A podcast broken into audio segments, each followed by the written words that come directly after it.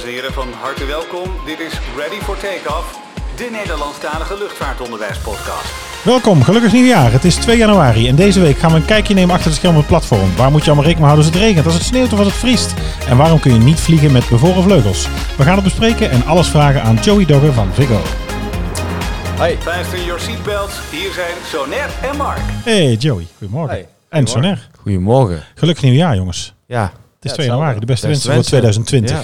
Ik had een heel flauw muziekje klaarstaan, maar het is natuurlijk toch een bijzondere dag vandaag. Het is natuurlijk eigenlijk gisteren dat we 1 januari hebben gehad. Je hebt misschien familiebezoek, Boris, familiebezoek gehad en elkaar de beste wensen gewenst. We zijn weer begonnen aan een nieuw jaar en ons eerste jaar podcast zit erop. Zeker. Eigenlijk ons eerste kalenderjaar. Nog geen jaar podcast, maar we zijn natuurlijk september begonnen. En nu beginnen we aan een vers nieuw jaar. Het is echt voorbij gevlogen. Ja, heel snel. Ha, zeg je nou voorbij gevlogen? Voorbij gevlogen, ja. Ja, onze luchtvaartpodcast is voorbij gevlogen. Ja. Het is inderdaad snel gegaan. En we hebben weer een heel nieuw jaar klaarstaan met leuke afleveringen. En we beginnen eigenlijk weer met een vers interview. En we gaan kijken naar werkzaamheden op het platform. Dus daar ben ik wel heel benieuwd. Daar heb ik wel zin in. Ik ook. We hebben nog een vraag staan. En dat is van Stijn Bergmortel. Die had gevraagd waarom er geen accijns zit op kerosine. Nou, die parkeren we even op platform. En daar komen we op een later moment op terug. Want daar moeten we wat meer voor uitzoeken. Goed? Ja, mee eens. Nou, dan gaan we zo meteen beginnen met Joey. Joey, misschien wil jij beginnen met jezelf voor te stellen. Nou, ik ben Joey Dogger. Werkzaam bij Viggo Eindhoven Airport. 4 jaar nu. Uh-huh. Misschien iets langer. Ben begonnen als bagagejongen in het ruim. En helemaal opgeklommen tot fully skilled, platformmedewerker. Ja. Daarna ben ik trainer geworden. En na trainerschap, dat doe ik nu eigenlijk ook nog. Ja. Naast mijn platformwerkzaamheden ben ik ook nog stagecoördinator aan de airside kant. Oké. Dat is een hele hoop. Ja. Maar begonnen dus sowieso altijd al op het platform. Dus je hebt altijd buiten tussen de vliegtuigen rond gesprongen. Ja, dus begonnen als bijbaan. Ja. Nu heb ik een uurcontract. Blijft het steeds leuker vinden, dus blijft mooi plakken. En stagecoördinator, hele leuke functie. Ja, heel leuk. Ja, voor onze school zo. Dat is natuurlijk grappig. Ik denk dat jij binnenkort gesprekken hebt met Joey, met studenten. Ja, onder andere. En ik ook denk ik met jou. Ja, dat is voor ook derdejaars studenten. Februari. Ja, grappig. Maar je had het over fully skilled. Kun je daar wat meer over vertellen? Nou, je begint eigenlijk op platform, in ieder geval bij ons, bij Viggo, begin je in het ruim. Mm-hmm. Dan krijg je de intro skills en dan heb je de introductietrainingen. En in het ruim, wat moet je in het ruim doen? In het ruim ben je eigenlijk voornamelijk bezig met bagage lossen, maar ook laden. Ja. En je bent ook in de hal aan het werk. Voor alle check-in baggage. Dat zorg je dat op de juiste car komt, dat valt de juiste chute. En je moet stickeren, labelen. Alles wat waar thuis hoort. Want het is niet zomaar dat je alles overal in het vliegtuig zomaar binnen flikkert. Het wordt wel opgestapeld, maar het heeft ook bepaalde zones en hoe het en waar het ligt. Ja, welke soorten. Ja, bepaalde maatschappijen hebben andere beladingen. Ja. Ryanair heeft bijvoorbeeld alles voorin. Mm-hmm. En Transavia heeft 50-50. Verdeeld. Ja, dus er zijn allerlei maatschappijen die we hier hebben die verschillende beladingen hebben. Daar moeten we rekening mee houden. Daar moet je ook nog rekening mee houden of je een hond hebt of een elektrische rolstoel, zulke dingen. Dat weet je eigenlijk allemaal wel al van tevoren. Mm-hmm. Dat wordt de bagagecoördinator geregeld. In de bagagehal wordt het al mooi voorbereid. Je hebt genoeg touw voor de honden bijvoorbeeld om vast te binden. Want die mag natuurlijk niet los in het ruim neerzetten. Die mogen ook alleen maar... maar je bedoelt niet de honden vast te binden, maar je bedoelt de... Ja, het huisje waar ze in zitten. Ja, het huisje waar ze in zitten. Ook al zijn die niet altijd... Ja. Toereikend, zomaar zeggen. Ah, we komen zo meteen verder nog wel wat op wat meer platformwerkzaamheden. Dus je hebt natuurlijk ook hier buiten op platform rondgesprongen. Dus jullie kunnen daar samen best wel ook wel over bomen en zo meteen uitwisselingen of ervaringen uitwisselen. Ja. Of kijken wat er veranderd is in de jaren. Maar speciaal natuurlijk nu in dit seizoen. En dat is de reden dat we eigenlijk nu hier staan. Wat er in ieder geval ook bij houdt dat we zeker niet voorbij willen laten gaan. We gaan het zeker over al het werk hebben. Maar we gaan het ook zeker hebben over die winterse verontreiniging. Sneeuw, hagel, ijsregen, aanvriezende mist, ijzel. Alles wat zeg maar de luchtstroom kan verstoren over de vleugels van het vliegtuig. En wat de prestaties van de kist eigenlijk beïnvloedt. Ik moet altijd kist zeggen, 1 keer in de aflevering is zo. Ja, zeker. En we hebben het al wel gehad over hoe een vliegtuig vliegt en hoe die luchtstroom eroverheen gaat. Nou, dat moet er dus af, vooral die winterse omstandigheden. Anders kunnen we niet take-off en kunnen we niet lekker vliegen. En dat schoonmaken, dat heet de-icen. En ook met name daar gaan we even een beetje op inzoomen en goed naar kijken. Ja. Soner, wil jij beginnen met de eerste vragen, voordat we zo meteen echt al aan het praten zijn met z'n allen? Ja, eigenlijk hebben we de eerste vraag al deels beantwoord gekregen. Dus wat precies die werkzaamheden zijn. Dan heb je het over de bagagehal gehad, hè? Dus waar alle bagage bij elkaar komt. Ja. Bagage inladen, uitladen. En wat doe je nog meer op platform? Nou, dan heb je nog de waterservice en toiletservice, die wordt gedaan. De sideboel of PRM-lift die gedaan wordt. Dat is ook een skill. Catering. Wat is een PRM-lift? PRM-lift is eigenlijk, we werken hier niet op Eindhoven Airport met gates, maar met trappen. En minder valide, die kunnen moeilijk of niet met de trap. Dan hebben we een speciaal voertuig die omlaag kan. Kan je makkelijk instappen of inrollen. En dan gaat die omhoog en dan begeleid je eigenlijk een minder valide. Dus is eigenlijk een rijdende lift. Voor Passengers Reduced Mobility, hè? PRM, afkorting. Ja, kijk. Je hebt er stand van. Een beetje. Ben je, anders zou je hier niet zitten, hè? Nee, dat klopt. En verder natuurlijk ook pushback. En de-ice. En wat is pushback? Nou, pushback is eigenlijk het vliegtuig naar achter duwen. Vliegtuigen kunnen wel naar achter, maar dat is natuurlijk niet goed voor de... Waarom doen ze dat niet? Nou, voor de engine is het niet goed.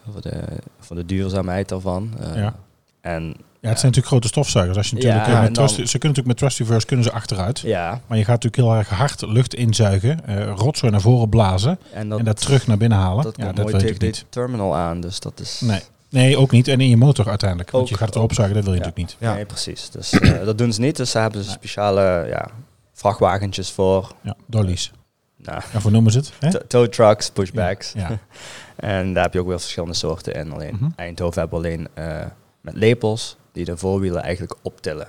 Dus je klemt het, wordt opgetild het voorwiel. En dus er rijdt zo'n truck onder het neuswiel van het vliegtuig. Ja. Die schuift en die gaat het neuswiel met metalen lepels optillen. Ja, nou die klemt eigenlijk het wiel. Dus die klemt eigenlijk het wiel, haalt het wiel naar zich toe. Mm-hmm. En dan tilt hij hem omhoog. Of beter gezegd, hij duwt zichzelf daaronder. Ja.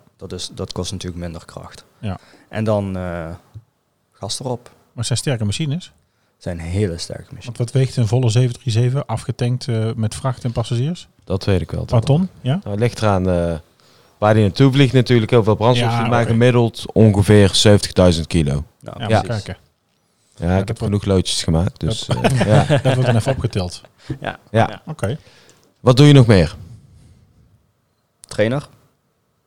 Heel leuk om nieuwe mensen eigenlijk in te leren. Ja, bij Viggo gaat het best wel op lopende band. Eigenlijk dat je nieuwe mensen aan het inleren bent. Gebeurt veel voor alle functies en alle werkzaamheden. Wel leuk. Groeiend bedrijf, veel verloop. Het is een stuk druk hier, genoeg te doen. En het wordt steeds drukker ook. Ja. Dus daar moeten we op inspelen. We zijn nu bijvoorbeeld al trainingen aan het doen voor in de zomer. Uh-huh. In de zomer is het altijd heel druk. Het is nu... In winterseizoen is 33% minder vluchten dan gewoonlijk in een hoogseizoen. Uh-huh. Dus nu heb je tijd om te trainen, heb je openingen. En dat wordt allemaal in-house gedaan, wordt gewoon door Viggo betaald. Het enige wat je eigenlijk nodig hebt is een rijbewijs B. Ja, dus je leidt mensen eigenlijk zelf op. Het grappige is, want we hebben natuurlijk, weet je, als nou luisteraars jouw werk uiteindelijk willen gaan doen, hoe pak je dat aan? Is er een bepaalde vooropleiding of kennis nodig voordat je hier aan start? Nou, je hebt een rijbewijs B nodig. Ja. Je moet 8 jaar wonen in Nederland. Uh-huh. Dat heeft met verklaring van goed gedrag te maken. Ja, met het pasje wat je uiteindelijk krijgt om op platform te kunnen komen. Je hebt natuurlijk een pasje nodig, je hebt een screening nodig. Ja. En als je niet in 8 jaar tijd in Nederland woont, dan wordt het lastig om voor de ministerie te zoeken hoe... Ja, hij duurt langer. Hè. We hebben het ook met studenten hier wel gehad. De IVD doet een antecedentonderzoek. En als je langer dan een bepaalde periode inderdaad in een buitenland bent gebleven, dat verschilt ook nog wel per land, dan kan de aanvraag wat langer duren. Dat is natuurlijk voor het ministerie kost dat ook geld. En voor het bedrijf die zit te wachten, eigenlijk ook. Ja, we hebben ook al studenten gehad die een high school year hebben gehad in Amerika. En dan moet de IVD hier wachten op de FBI. Ja, daar liggen wij natuurlijk niet boven op het stapeltje. Nee, dus vandaar. En op Curaçao gaat het ook niet zo hard. Dan gaat alles lekker op zijn Curaçao's. Dus dat kan ook heel lang duren. Weet je wel. En wij hebben de tijd. Ja, precies. Ja, daarom. Ja. En verder, je hebt geen opleiding nodig. Nee. Maar als je zelf wilt doorgroeien binnen Viggo, dat is misschien een mbo-diploma uiteindelijk wel handig. Je ziet ook heel veel jongens die beginnen eigenlijk hier als bijbaan. Ja. Die willen toch doorgroeien. Die pakken dan een logistieke opleiding erbij, een mbo-opleiding niveau 2 of 3. Zo zijn toch ook wel leden van het management bij Viggo toch ook begonnen. Naast de universiteit zelf werken hier en uiteindelijk nu in een leidinggevende functie. Volgens mij Martijn Limburg zelfs. Ja, zijn er best veel die zo binnen... Ja, moet je toch kijken wat de mogelijkheden zijn. Viggo zijn doorgegroeid, ja. Ja, Viggo geeft jou wel de kans als je daar iets voor doet.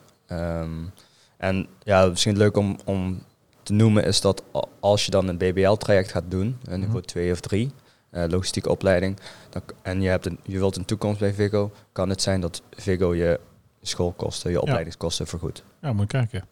Ja. Nou, leuk. Ja. En wat voor vooropleiding heb jij gedaan, Joey? Ik heb totaal iets anders gedaan, omdat het mijn bijbaan is.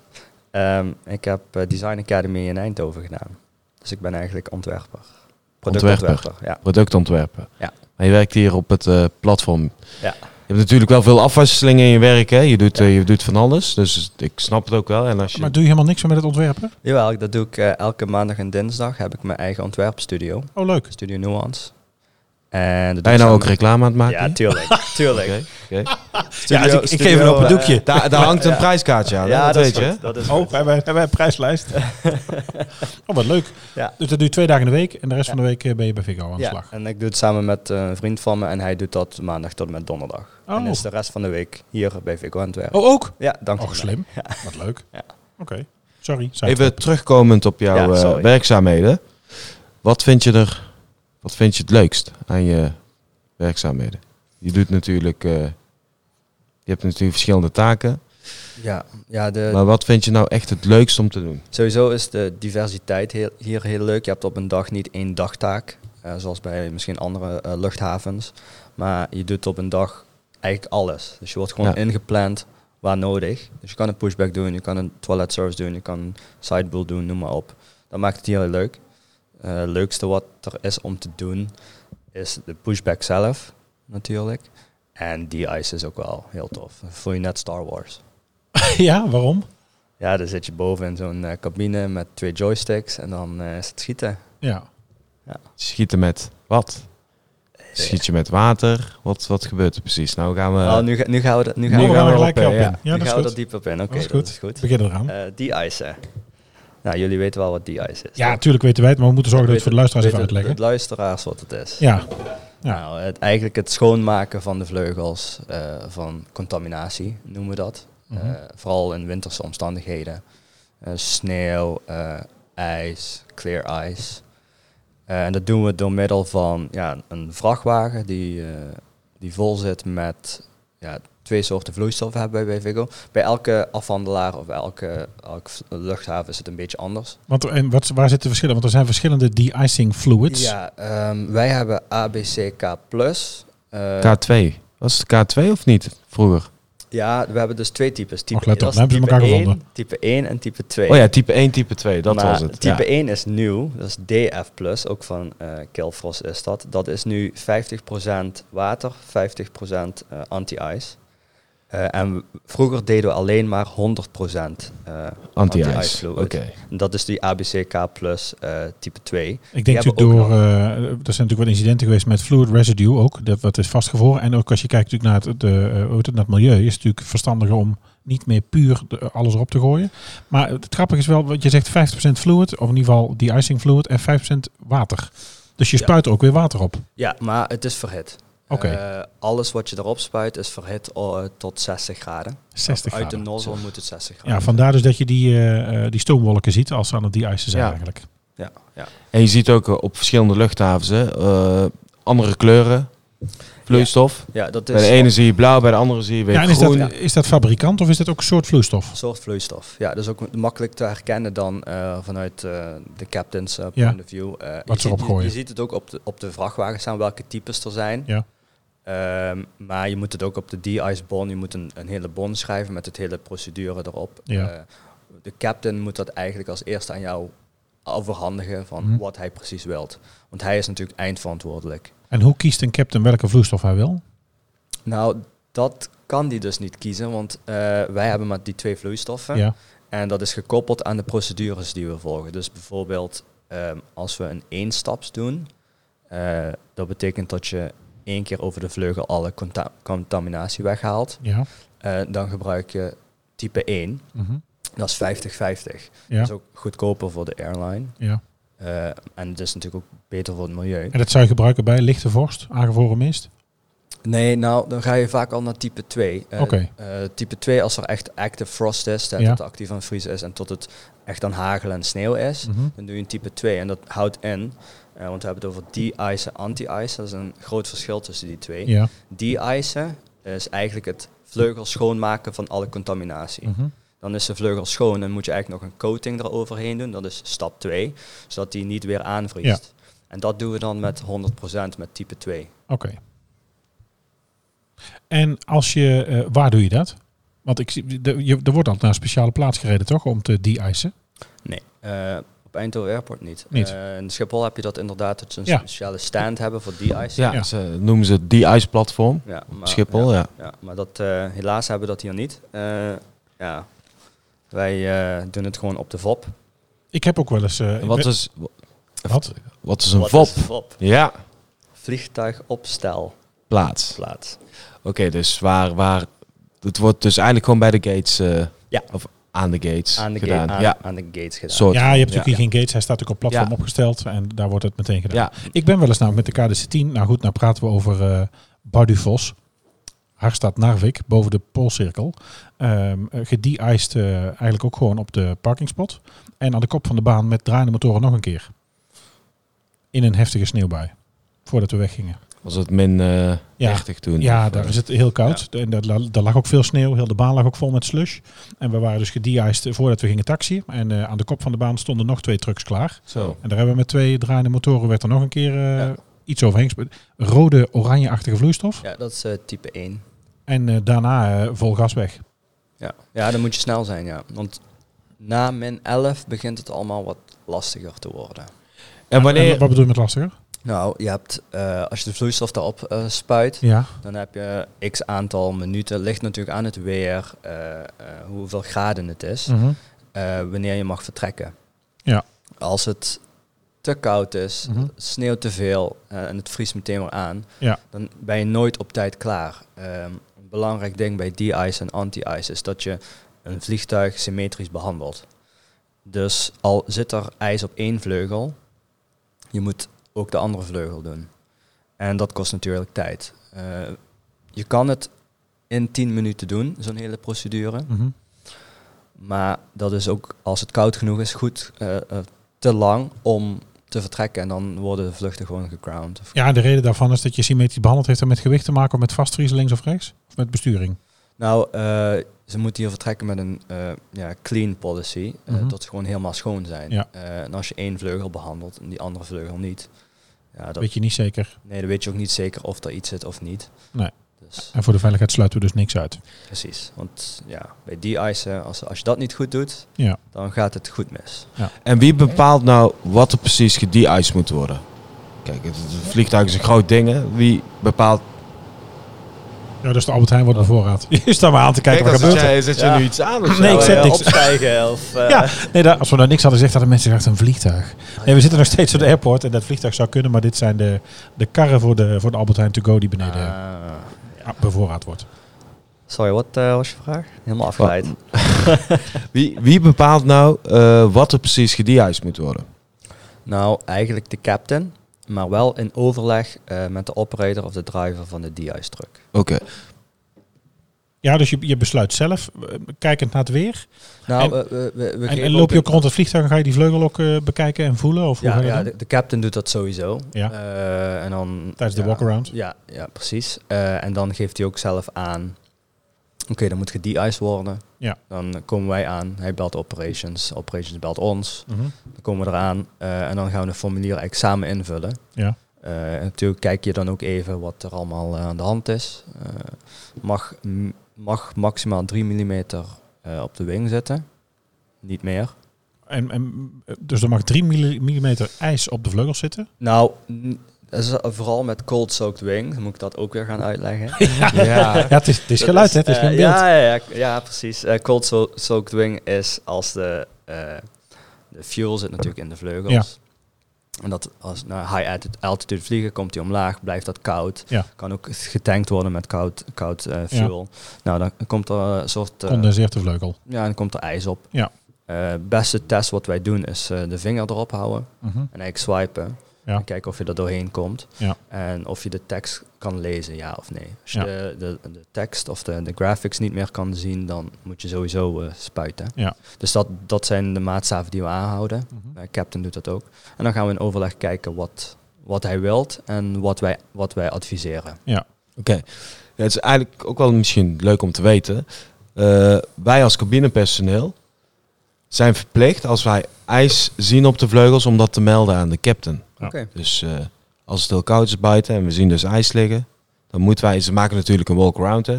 Ze lopen even een rondje om het vliegtuig en ze komen meestal ook even overwing kijken. Dus boven de vleugels in de cabine over wat ijs ligt. Maar wij zijn verplicht, dus onze taak ook, om dat te melden bij de captain, als we het zien. Ja, ja. Door te geven, daar zijn we allemaal verantwoordelijk voor. Nou, ik vind het ook wel goed dat jullie ook buiten nog wel kijken op eigen beoordeling. Dus niet of standaard of standaard niet, maar gewoon echt even beoordelen met elkaar. Voor iedereen die verantwoordelijk is, voordat je het aanpakt of niet. Ja, en op het einde, als je je hele rondje hebt gereden, doe je eigenlijk ook nog een check. Dan doe je tactile check om te kijken of het echt eraf is. Ja. Het gevaarlijkste wat er is clear ice. Ja. En dat zie je niet. Dat is gewoon echt een dik laagje ijs. Maar dat is gewoon volledig transparant. Ja, zo. En dat zie je moeilijk of eigenlijk niet zitten. Dat zie je niet. En ook om het eraf te krijgen, dat doe je niet zomaar. Dan moet je echt met hoge druk eerst het ijs doorboren, dat je eronder bent. Ja. En dan zorgen dat er lucht onderkomt en dan eraf spuiten. Heb je dat ooit meegemaakt hier op Eindhoven? Ja, vaak. Ja. Maar dat is denk ik bij hoge vorst, lijkt me, toch? Het helder ijs heb je natuurlijk bij... Je hebt dat vaak bij nachtstoppers. Oké. Dus die lang stil hebben gestaan? Die lang stil hebben gestaan. Die komen in de avond, nacht aan. Ja. Die blijven dan de hele avond staan. Mm-hmm. En dan zie je vaak dat er dan clear ice ontstaat. Oké. Ja, en het wordt hier op platform gedaan, hè? Dus op de parkeerposities. Ja.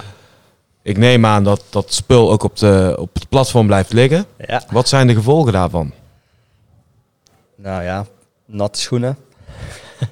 Het is niet fijn spul om op je te hebben. Dus ja, er zit ook glycol in. Het is vettig, hè? Het is vettig, stroperig. Wij zien het heel vaak, Soner, ik zag het heel vaak als je weer aankomt op bestemming nadat je gedeiced bent ergens. Of na een tijdje, laten we zeggen die cold weather operations, na een tijdje in kou vliegen, begint het op een gegeven moment in de kier en de naden van de deur te zitten. Ja. Dus als je dan een deur open doet en je staat op bestemming met je witte blouse tegen een deur aangeleund, dan heb je ineens een groene of een oranje of een rode streep staan. En het is ook inderdaad vettig, het plakt heel erg. Ja. Het is geen fijn spul. Nee.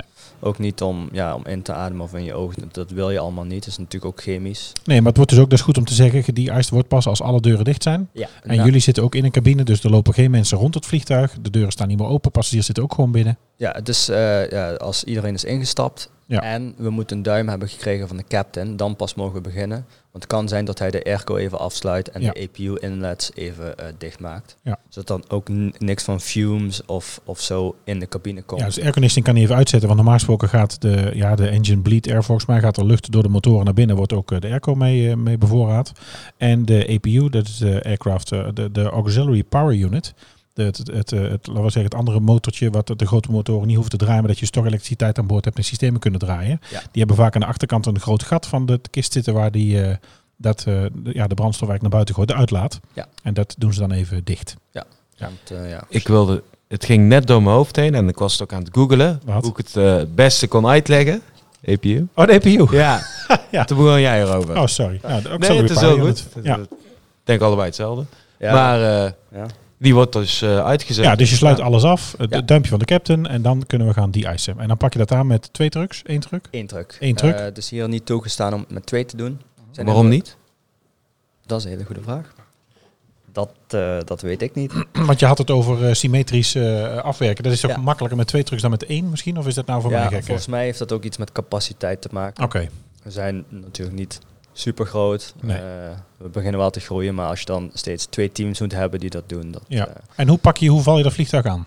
Nou, vanuit de cockpit begin je eigenlijk aan die linkervleugel. Uh-huh.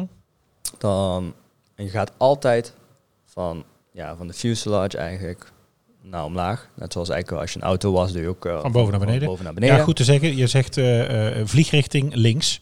We beginnen bij vliegrichting links eigenlijk altijd met alles. Hè? Ook met tellen van motoren, ook met tellen van deuren. Ja. Als je kijkt in de vliegrichting is de motor die aan de linkervleugel hangt is motor 1. En de motor die aan de vleugel hangt aan de rechterkant is motor 2. Ja. Dus je begint ook aan kant 1 eigenlijk. Ja, kant en zo ga je het vliegtuig afwerken. En dan asjes maken. Je hebt een cabine met een spuit erin en die heeft een soort Star Wars-achtige lens noem ik het. En die kan schieten met twee soorten nozzles. Ja.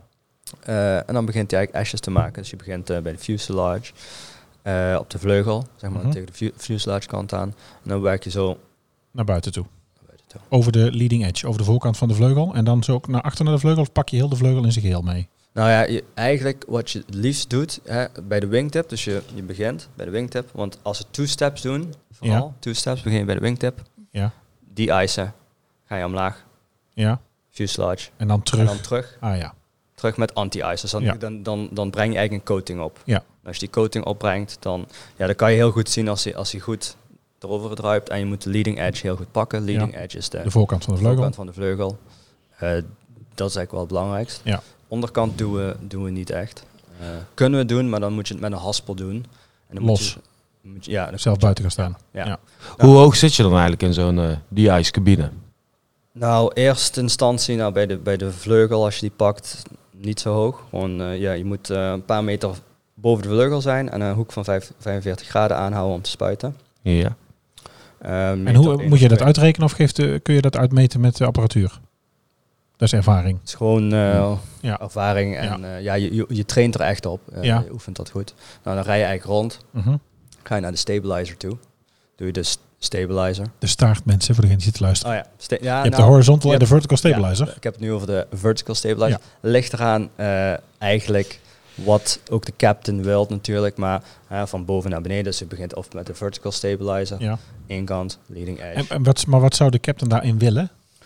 Nou, de vertical stabilizer, die genereert geen lift. Nee.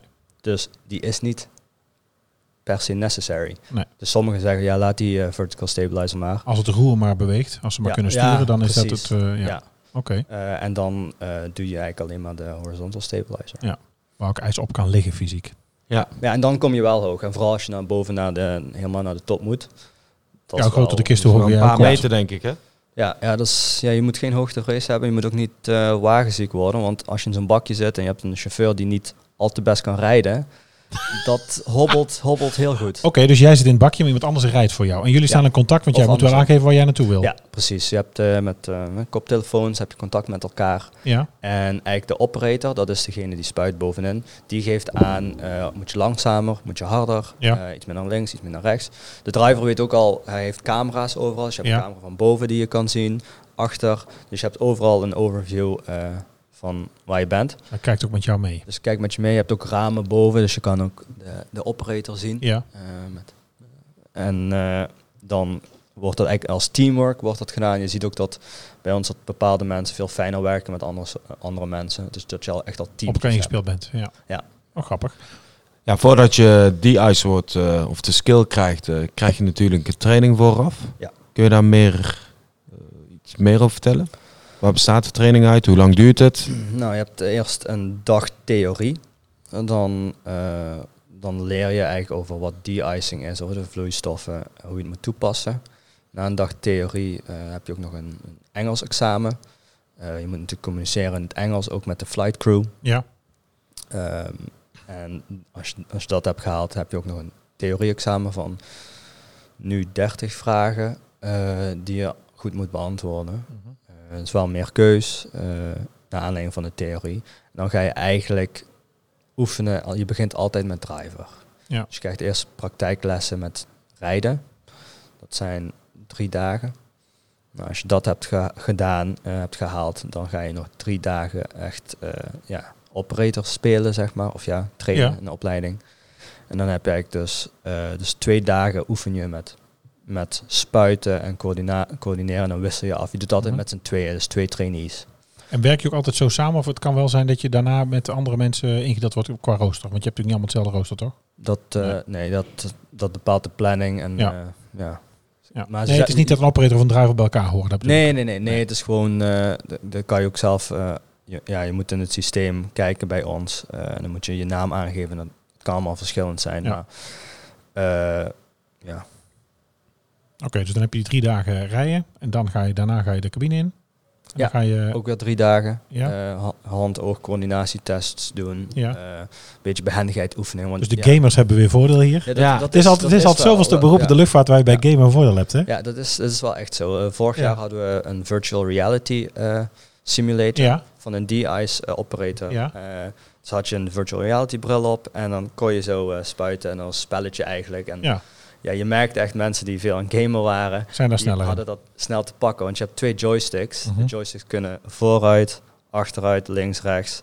Ook nog schuin, maar ook nog twisten. Oké. En dan heb je ook nog knoppen bovenop en onderop.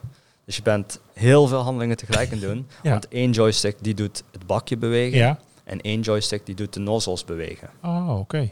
Dus je bent tegelijk eigenlijk bezig. Als je dat af wilt, dan gaat het bakje in esjes heel wild op en neer. Ja, dus mijn fantasie slaat me zo vol.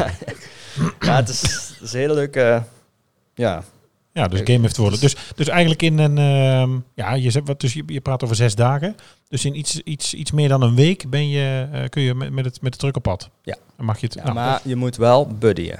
Okay. Dus buddyen, dat houdt in eigenlijk dat je het met iemand doet die die skill al heeft. Oké, er zit altijd iemand bij. Desnoods ook een trainer. Ja. En als je dat een aantal dagen hebt gedaan, ligt eraan hoe snel je het oppikt. Sommige mensen hebben langer nodig, ze moeten langer buddyen. Of wordt ook aangegeven door de trainers van, ja, die heeft misschien langer nodig, krijgt ook langer training. Dit is een skill, daar wil je niet snel doorheen. Nee, niks. Ja, natuurlijk sowieso niet buiten. Weet je, je wil dit niet dat je met een trap tegen een vliegtuig aanstaat. Je wil niet dat je met een auto tegen het vliegtuig aanrijdt. We hadden volgens mij 1 of 2 podcasts terug hadden we een truck van op Toronto. Die truck die onder een motor stond bij de KLM. Onder 747. Ja, je wil ook natuurlijk niet nu met met deze truck of met jou, met die armen, met die nozzels tegen het vliegtuig aankomen. Want dan hebben we beschadigingen, dan moet onderzocht worden, dan kunnen we niet weg en dat is gedoe. Er zijn natuurlijk wel sensors op dit bakje, zodat je er niet echt tegenaan kan. Ja. Maar de chauffeur die kan nog altijd op inrijden bijvoorbeeld. Ja. De trainers geven dat ook heel goed aan bij alle skills die je hier krijgt. Van als iemand langer nodig heeft, dan krijgt hij dat gewoon. Ja, dat is fijn. Allemaal geen probleem. En in welk seizoen oefenen jullie eigenlijk? Je zou zeggen in de winter, hè? Maar ik heb jullie ook wel eens in de zomer zien oefenen. Oh, ja. Vertel. Maar waar oefen je dan mee? Met wat voor vloeistof zou je dat dan doen? We hebben dan is hij gevuld met water. Alleen water? Ja, alleen water. Dan worden de trainingen gegeven... Eigenlijk niet echt in de zomer, want dan zijn ze ook een onderhoud, want al die tanks moeten leeg worden gehaald. Ja. Maar inderdaad vlak voor het winterseizoen, augustus, september, begint het al. Ja. Dan krijgt iedereen weer theorie, ook de mensen van die het al hebben gehaald. Dus refreshers. Een jaar geleden ongeveer. Ja. Dus dan moet je inderdaad weer refreshers hebben. En rechecks. Dus dan spuiten we ook alleen maar met water. Ja, nou, daar zijn de airlines blij mee. Want het vliegtuig heeft schoongespoten. Even gratis wasbeurt. Hoppakee. Ja, dus we moeten wel een expliciete toestemming hebben als we op kisten spuiten van de TD en technische dienst. Ja. En AOM, Airport Operations. Ja. Daar gaan we weer. De afkorting. Anders ga ik doorvragen. De afkorting is AFCO. En zijn er nou... Nou, dat is grappig. En misschien moeten we dat ook even vertellen voor degene die luistert die dat niet weet. Want ja, je spuit hier beneden de-icing fluid over het vliegtuig. Je gaat er hier ijs van afhalen. Maar waar we vliegen is het ook min 50, min 60. En waarom bevriest het daar dan niet? Nou...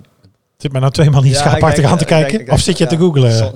Soner gaat googlen. Maar, nee, de vleugels zijn verwarmd. Ja, de Fokker 50 waar ik bij de luchtmacht op gevlogen heeft, die had aan de voorkant een leading edge. Dat was een innovatie van Fokker. Zat een rubberen rand en die kon opgeblazen worden. Dus dan kon je het ijs eraf laten klappen, zeg maar. En normaal gesproken worden vleugels licht verwarmd. Ja, en de engines hebben ook anti-ice. Dat weet ik heel toevallig van Flight Simulator. Ja. Maar... komt weer, internet flight. Heb je het gehoord? De A350 had zich opgesloten, hè, een paar weken geleden. Oh, echt? Was de A350 een paar weken, vorige week. Ja, een paar weken. Ja, dus een paar weken. Oh. Oh. Ja, is fan. Maar stel je voor dat dat systeem stuk gaat in de lucht. Dan kun je flaps niet uitklappen. Nou, ik denk het wel. Want je hebt natuurlijk boven min 50, min 60. Het is vrij droge lucht. Je hebt weinig vocht. Ja. Luchtvochtigheid is natuurlijk heel laag. Ja, dus daar heb je geen ijs. Ja. Wat we dus...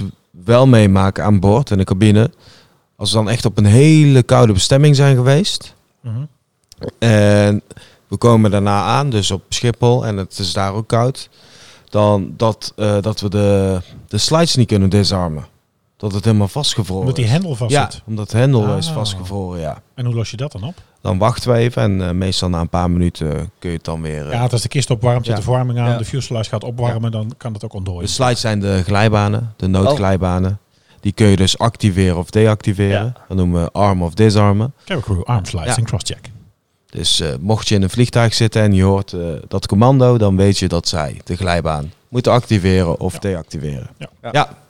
Ja, cabin crew arm slides en crosscheck. Cabin crew prepare doors for departure en dat soort. Ja, het verschilt per airline, maar grote lijn is het hetzelfde. Cabin crew yellow door selectors manual.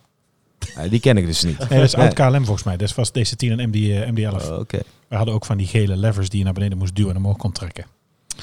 Te veel details. De de-icing fluid. We hadden het er net al kort over, maar waar bestaat die uit en welke type heb je? Gewoon even kort. Type 1, type 2. Ja. ABC-K Plus, type 2 en Kilfrost DF. Kilfrost is het merk. En wat, en het is dus... wat er precies allemaal in zit, dat durf ik niet te zeggen. Ik weet wel dat bij die type 2 zit veel meer glycol in. Ja. En dat zorgt dat het minder aanvriest.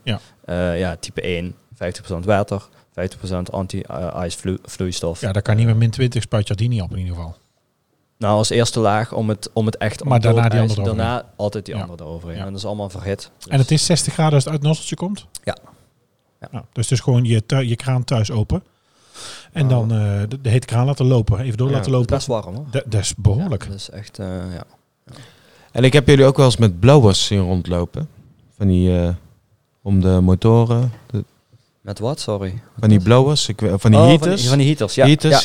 Kun je daar heaters. Wat mee over heaters voor de motoren, als daar ijs in ligt, op ligt. Ik heb het zelf nog nooit hoeven doen in de 4 jaar tijd dat ik er werk. Ik heb het ook in die 4 jaar tijd niet meer gezien. Oh, je bent toen vrij geweest, denk ik. Ja, dat ik heb zelf wel meegemaakt. Oh, jij wel? Ja. Okay. Ja, het is die richt je op de motoren. Eigenlijk wel oude techniek. Is gewoon echt een blower met een vuurtje. Dus als we die gebruiken, mag je ook de aangelegen vliegtuig op zal plaatsen. Ja. Mag je niet tanken, want je bent met open vuur bezig. Ja. Dus dat is wel... En als dat... dan wordt gewoon hete lucht ingeblazen, smelt het. En anders pak je gewoon een bezem. Ja, een bezem om het eraf te vegen. Ja. Sneeuw. Ja. Ja, want je gaat geen... de motor dan. Of als je... Hoe zeg je dat? Aan de voorkant. Net in de kouling. In de kouling. Dat, nee, maar het is... je gaat in ieder geval geen de-icing fluid... Je spuit dat niet in de motor. Dat is in ieder geval niet wenselijk. Never, nooit. Nee. Nou, dan gaat het daarna verbranden en dat willen we niet. Ja, ook gewoon de-icing fluid. Als dat opdroogt, wordt dat heel... Dat is net zo'n kitrand, wat je nergens van af krijgt. Ja, dat is godzooi. Ja. Heb je ooit een incident meegemaakt met de de-icing? Goeie vraag. Die je hier kunt noemen. Nee, anders niet. Anders aan het einde van de show. We hebben wel eens tot een holdover time. Wat is een holdover time? Dat als je alles hebt gespoten en dat er dan toch nog een delay blijkt te zijn omdat hij een slot heeft of zo. En dus net dit wordt een heel... Voor iemand die niks weet van de luchtvaart zit een heel ingewikkelde zin. Hè? Ja. En goed Nederlands. Ja. Slot. Ja, vertrektijd. Ja, daar beginnen we mee. Soms dan door omstandigheden in de lucht of bij het vliegveld waar hij naartoe moet, kan een vliegtuig niet vertrekken. Vertraagd. Een delay. Heel leuk allemaal. Dat kan wel eens oplopen, vooral in winterse omstandigheden. Ja. En holdover is dan met name, hij is geladen. Passagier zit erin, je hebt al gede-iced, maar je moet dus wachten tot hij daadwerkelijk weg kan. Nou ja, holdover tijd, dat is eigenlijk een term die we gebruiken met de-icen. Om aan te geven van, je geeft aan wanneer je start met de-icen. Ja. En als hij dan klaar is, dan heb je nog x aantal minuten. Ligt natuurlijk aan de weer. We hebben daar een tabel van in de vrachtwagen liggen. Ja. Waar je de holdover tijd kan berekenen. Dus heel puzzeltje is dat. En dan weet je, die heeft 45 minuten. Okay. Nou, als hij een uur op de bloks daar staat... Moet het dus opnieuw? Dan moet alles opnieuw, maar dan moet je eerst alles eraf spuiten. Dus dan moet je eigenlijk weer eerst schoonmaken, de-icen. Ja, de-icen weer. En dan weer anti-icen. Een nieuwe laag. En dan hopen dat hij dan zijn vertrektijd haalt. Ja. Dus dat is wel altijd wel een puzzeltje. En dat kost ook meer geld natuurlijk. Nou, dus wat kost het de-ice van een vliegtuig ongeveer? Heb je daar een idee van? Een liter is rond de €4-5. En je spuit rond, als je het goed doet, 300 liter. 5 5 keer 300. Ja.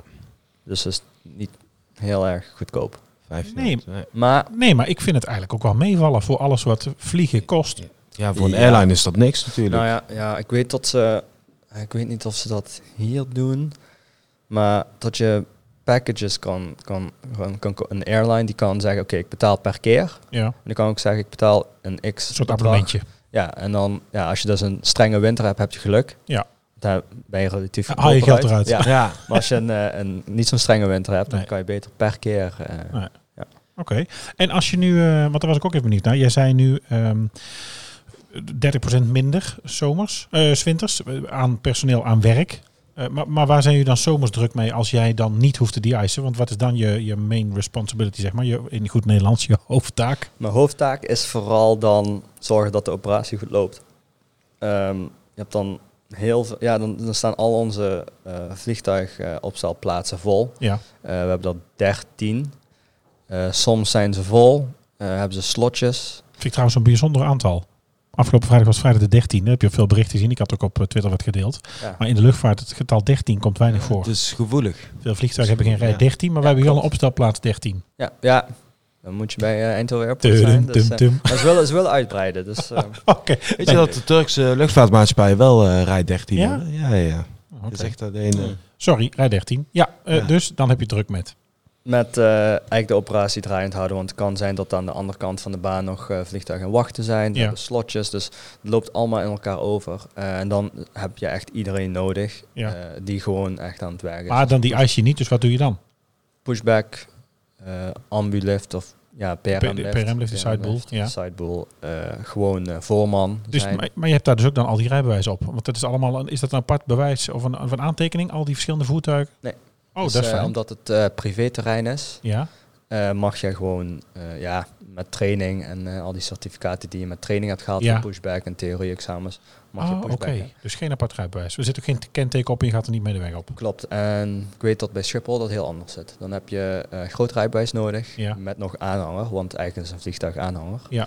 Dus ja, hier hebben we eigenlijk wel heel erg veel geluk dat we dit mogen doen. Ja. Met rijbewijs B. En vanaf hoeveel graden wordt er eigenlijk gede-iced? Zit daar een minimum aan? Onder de 4 graden bijvoorbeeld, dat er dan gede-iced moet worden? Of? Ja, 4 graden heb je goed. Maar dat was toeval. Dat is toeval, hoe weet jij dit? Ja. Ja, het is rond de 4 graden ga je alvast kijken. Maar... Het ligt echt als er active frost is, als het vochtig is in de lucht en het wordt 4 naar 0. Je hebt cold soaked wings, maar inderdaad als je 4 naar 0 en dan 0 naar beneden, dan dat is wel wat wij aanhouden. Ja. Nou, ik denk dat we dan rond zijn. Ja. Ik hoop dat we hebben al onze vragen in ieder geval gehad. We hebben het samenvattend gekeken wat Joey zijn werk is, hoe dit toegekomen is, hoe je dat kunt gaan doen als je het zou willen. Ja. Wat hij zomers doet, met name wat hij winters doet. We hebben het over de-icing gehad, hoe dat ook weer werkt, hoe je dat aanpakt. De soorten vloeistoffen. Nou, dan denk ik dat we eigenlijk alles wel behandeld hebben vandaag. Wat denk jij, Soner? Zeker. Ik heb... Ja, rest ons eigenlijk in ieder geval, Joey, hartelijk bedankt dat je wilde komen op deze 2 januari. We zijn weer leuk gestart met onze nieuwe podcast. Fijn dat jij er wilde zijn en ons alles wilde vertellen. En nou gaat voor ons iets spannends gebeuren, want we gaan zo naar buiten, Soner. Ja, we gaan een mooie foto maken. We gaan even kijken wat allemaal gebeurt en we mogen even wat dingen zien op het platform. Ja. Nou, dit was in ieder geval voor vandaag de podcast. Heb jij nog ideeën, vragen, wil je reageren? Dat kan altijd via onze socials. Je mag ons mailen readyfortakeoff@summercollege.nl of ga naar Ready for Takeoff, onze site. Daar kun je ook reageren. En op Instagram zijn we Ready for Takeoff Pod. Joey, bedankt. Zo net tot volgende week. Tot volgende week. Jullie ook bedankt. Dit was Ready for Takeoff. Denk aan je persoonlijke bezittingen. Volg ons op onze socials. Vergeet je niet te abonneren. En tot de volgende keer.